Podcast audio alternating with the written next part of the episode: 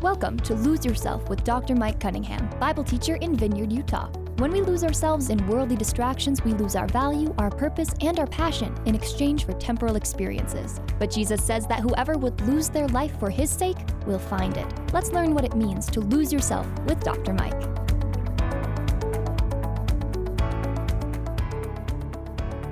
Welcome to Lose Yourself.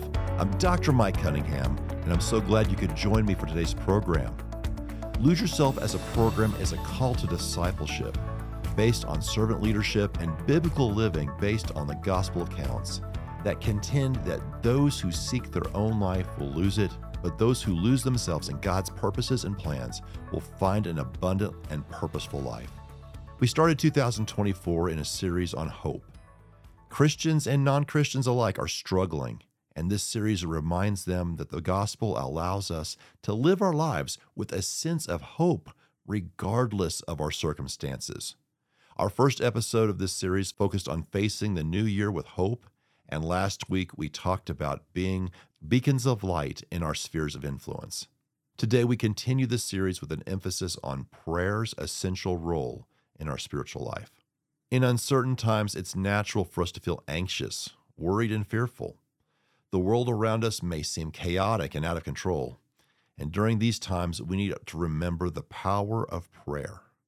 Prayer is not a ritual or religious duty, it's a powerful tool that God has given to us to communicate with Him. It's a means by which we can express our fears, worries, needs, and desires to God. It's also a way to seek His guidance, wisdom, and peace. In times of crisis, whether personal or global, it is natural for us to feel overwhelmed, anxious, and uncertain about the future. The weight of our struggles can often become too heavy to bear. However, as believers, prayer has given us a powerful tool to navigate through these challenging times. In Philippians 4 6 and 7, the Apostle Paul reminds us of the incredible power of prayer, urging us to bring our requests and concerns to God.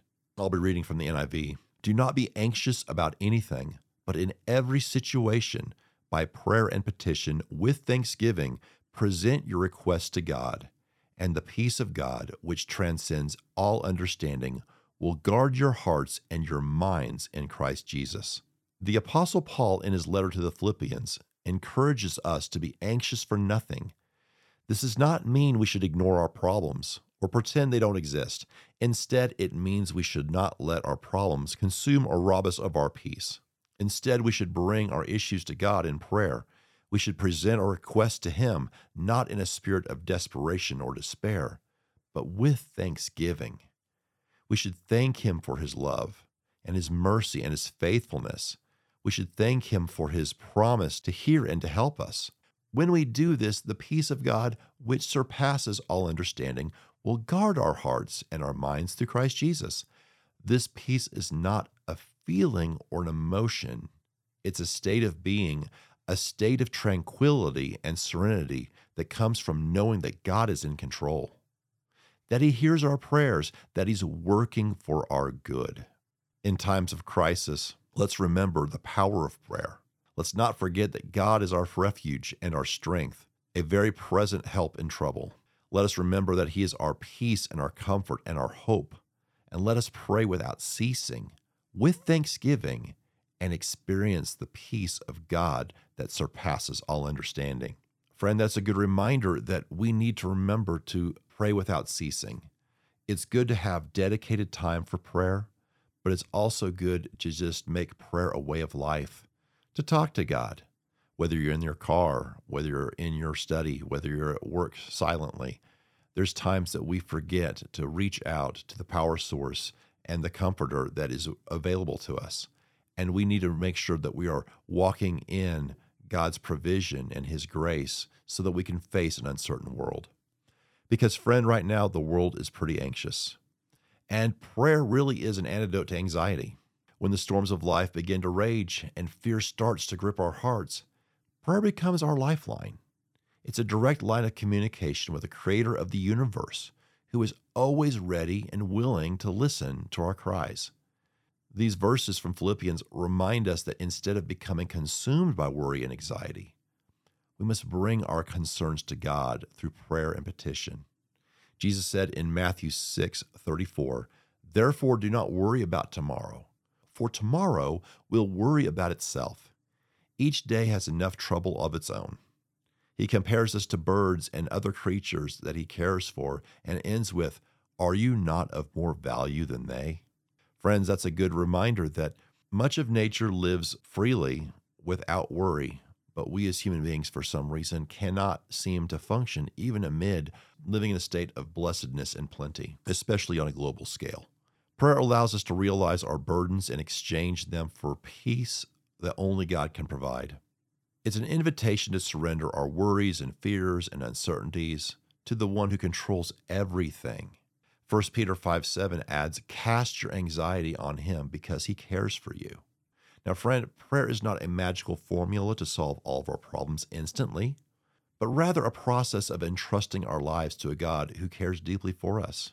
We also need to approach prayer with the proper motivations and see it for what it is and what it is not. God is not a genie. He is not Santa Claus. He is not someone who is here at our beck and call just to meet our conveniences and our wishes. God is here to refine our character and bring our hearts close to Him because one of the challenges that we have is having the courage to live our faith in a world that can be antagonistic to it. That's why in Matthew chapter 6, Jesus models the Lord's Prayer for us. It serves as our template and helps us understand what prayer is really about. It states, Our Father in heaven, hallowed be your name. Your kingdom come, your will be done, on earth as it is in heaven. Give us this day our daily bread, and forgive us our debts, as we have forgiven our debtors. And lead us not into temptation, but deliver us from evil. For if you forgive others of their trespasses, your heavenly Father will also forgive you.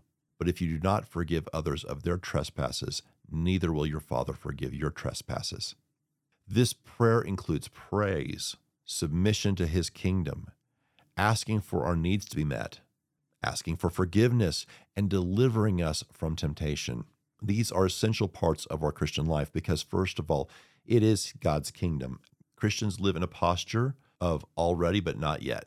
Jesus preached much of the kingdom of God which was inaugurated with John the Baptist saying, Prepare ye the way of the Lord and Christ's incarnation, and it will be fully consummated upon Christ's return. And therefore, we need to understand our place within that kingdom as opposed to looking to God to favor us in what we want and desire.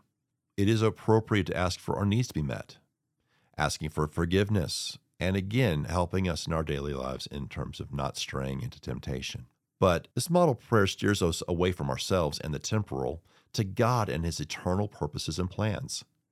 Prayer in this way aligns our lives with God and reduces our anxiety and narcissism. Prayer is also a pathway to peace. The promise attached to prayer is that the peace of God, which surpasses all understanding, will guard your hearts and minds in Christ Jesus. I know I've been repeating that on the program today, but it takes that repetition to remind us to trust in God even when we don't understand. God provides a peace that transcends human comprehension and a peace that goes beyond temporary relief and offers enduring tranquility. And friend, that is a lot of times finding our place in His plan versus making sure our circumstances align to our preferences. When we're able to align to God, He helps us have that tranquility amid circumstances that may not be to our liking, we can be useful and peaceful in those circumstances. Psalm 46 1 states, God is our refuge and strength, an ever present help in trouble. And friends, we forget about this. We feel at times vulnerable and afraid, but God is our refuge and strength, and He gives us a resilience that is beyond anything we could produce ourselves. When we choose to pray instead of worry, we're positioning ourselves to experience the peace of God. This peace enables us to face the challenges ahead with renewed strength and hope.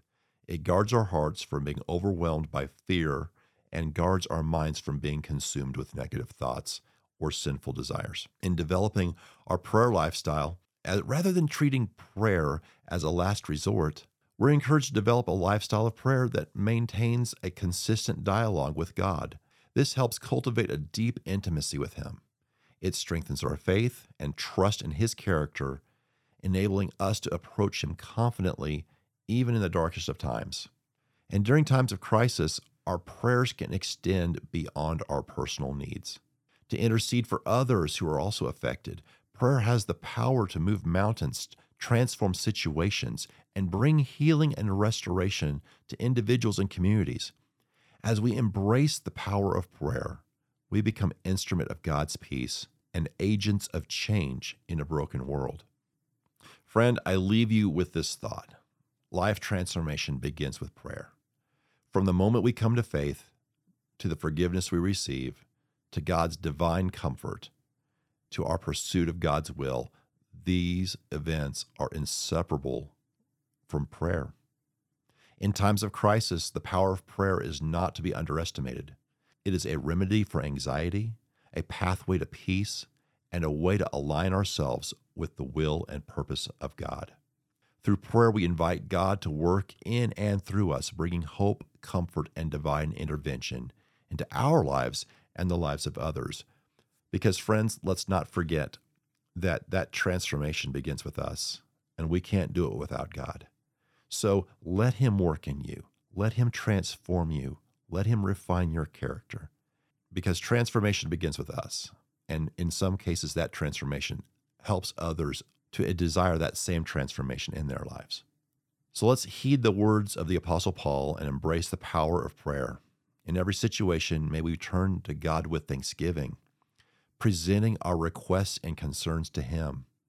And as we lean on Him in prayer, may His peace guard our hearts and minds, enabling us to navigate the storms of life with confidence and hope. I have a few quotes as we wrap up today. Billy Graham says, Pray because God died to give us access to the Father. Pray because God is worthy of our praise.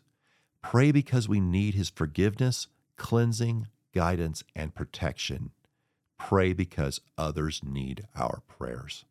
Powerful words from a man who knows a thing or two about prayer. Charles Spurgeon adds Prayer girds human weakness with divine strength, turns human folly into heavenly wisdom, and gives to troubled mortals the peace of God. We know not what prayer can do. Those are true words that really help us understand that in our weakness, God can give us strength. And finally, R.C. Sproul says prayer prompts and nurtures obedience, putting the heart into proper frame of mind to desire obedience. Friend, that is a very important point because without prayer, it is unlikely that we're going to naturally do the right thing. We're in need of God's guidance and His support and His comfort and His peace as we live out our Christian life on a daily basis.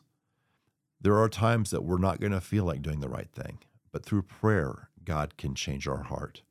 There's going to be times that we doubt and we are hopeless, but through prayer, God can comfort and guide us. And finally, in a world where we feel powerless and discouraged, prayer can transform the lives of those around us for whom we intercede.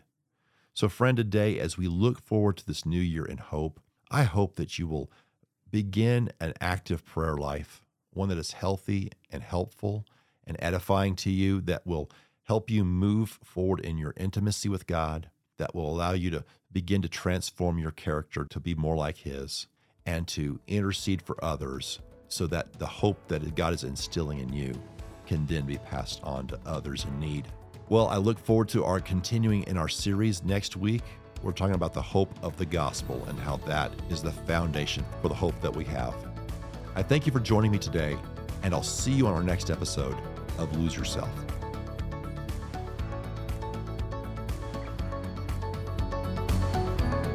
This has been Lose Yourself. Lose Yourself is a teaching ministry of Bible teacher Dr. Mike Cunningham. For more information about Mike and his ministry, check out his blog at loseyourself.life. Until next time, make it your ambition to lose yourself to Christ.